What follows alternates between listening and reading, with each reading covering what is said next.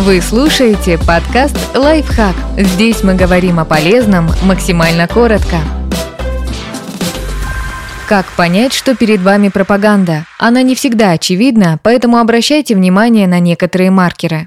Пропаганда рисует образ внешней угрозы. К слову о хороших нас и плохих них. Пропаганда редко обходится без поиска врага. Его надо назначить и так описать, чтобы аудитория испугалась. Тут работает старое доброе обращение к эмоциям. Люди в панике легче поддаются на манипуляции, потому что у каждого есть нечто дорогое, что жалко потерять. Если они верят, что недруг у условных ворот, запускается стрессовая реакция, которая побуждает бить, бежать, замирать. Вот только думать в этой ситуации гораздо сложнее.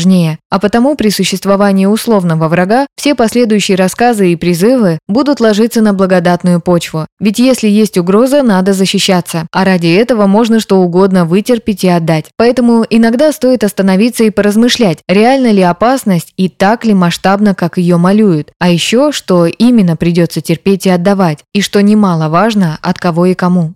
Она опирается на двойные стандарты. Не то чтобы у пропагандистов такая цель – самих себя топить. Просто если создавать выдуманную реальность, рано или поздно возникает ситуация, когда хороших нас заметят за тем же занятием, что и плохих их. И тут пропагандисту придется что-то выдумывать, почему условным нам это делать можно, а им нельзя.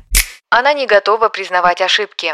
Люди ошибаются, в том числе и те, кто распространяет информацию. Хорошим тоном считается признать, что допустили промашку, и рассказать, как было на самом деле. Авторитетные СМИ, к слову, не стесняются так делать. Пропагандист о просчетах молчит, даже если реальное развитие событий больше нельзя игнорировать. Он просто будет еще сильнее выворачивать ситуацию. Чего уж теперь терять? Допустим, он с уверенностью предсказывал, что через месяц комета врежется в Землю. Но этого не произошло. Так это вы просто неправильно поняли. Или кто-то изменил траекторию кометы. И вообще изначально план такой и был.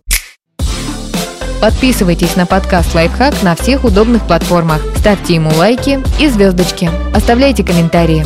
Услышимся!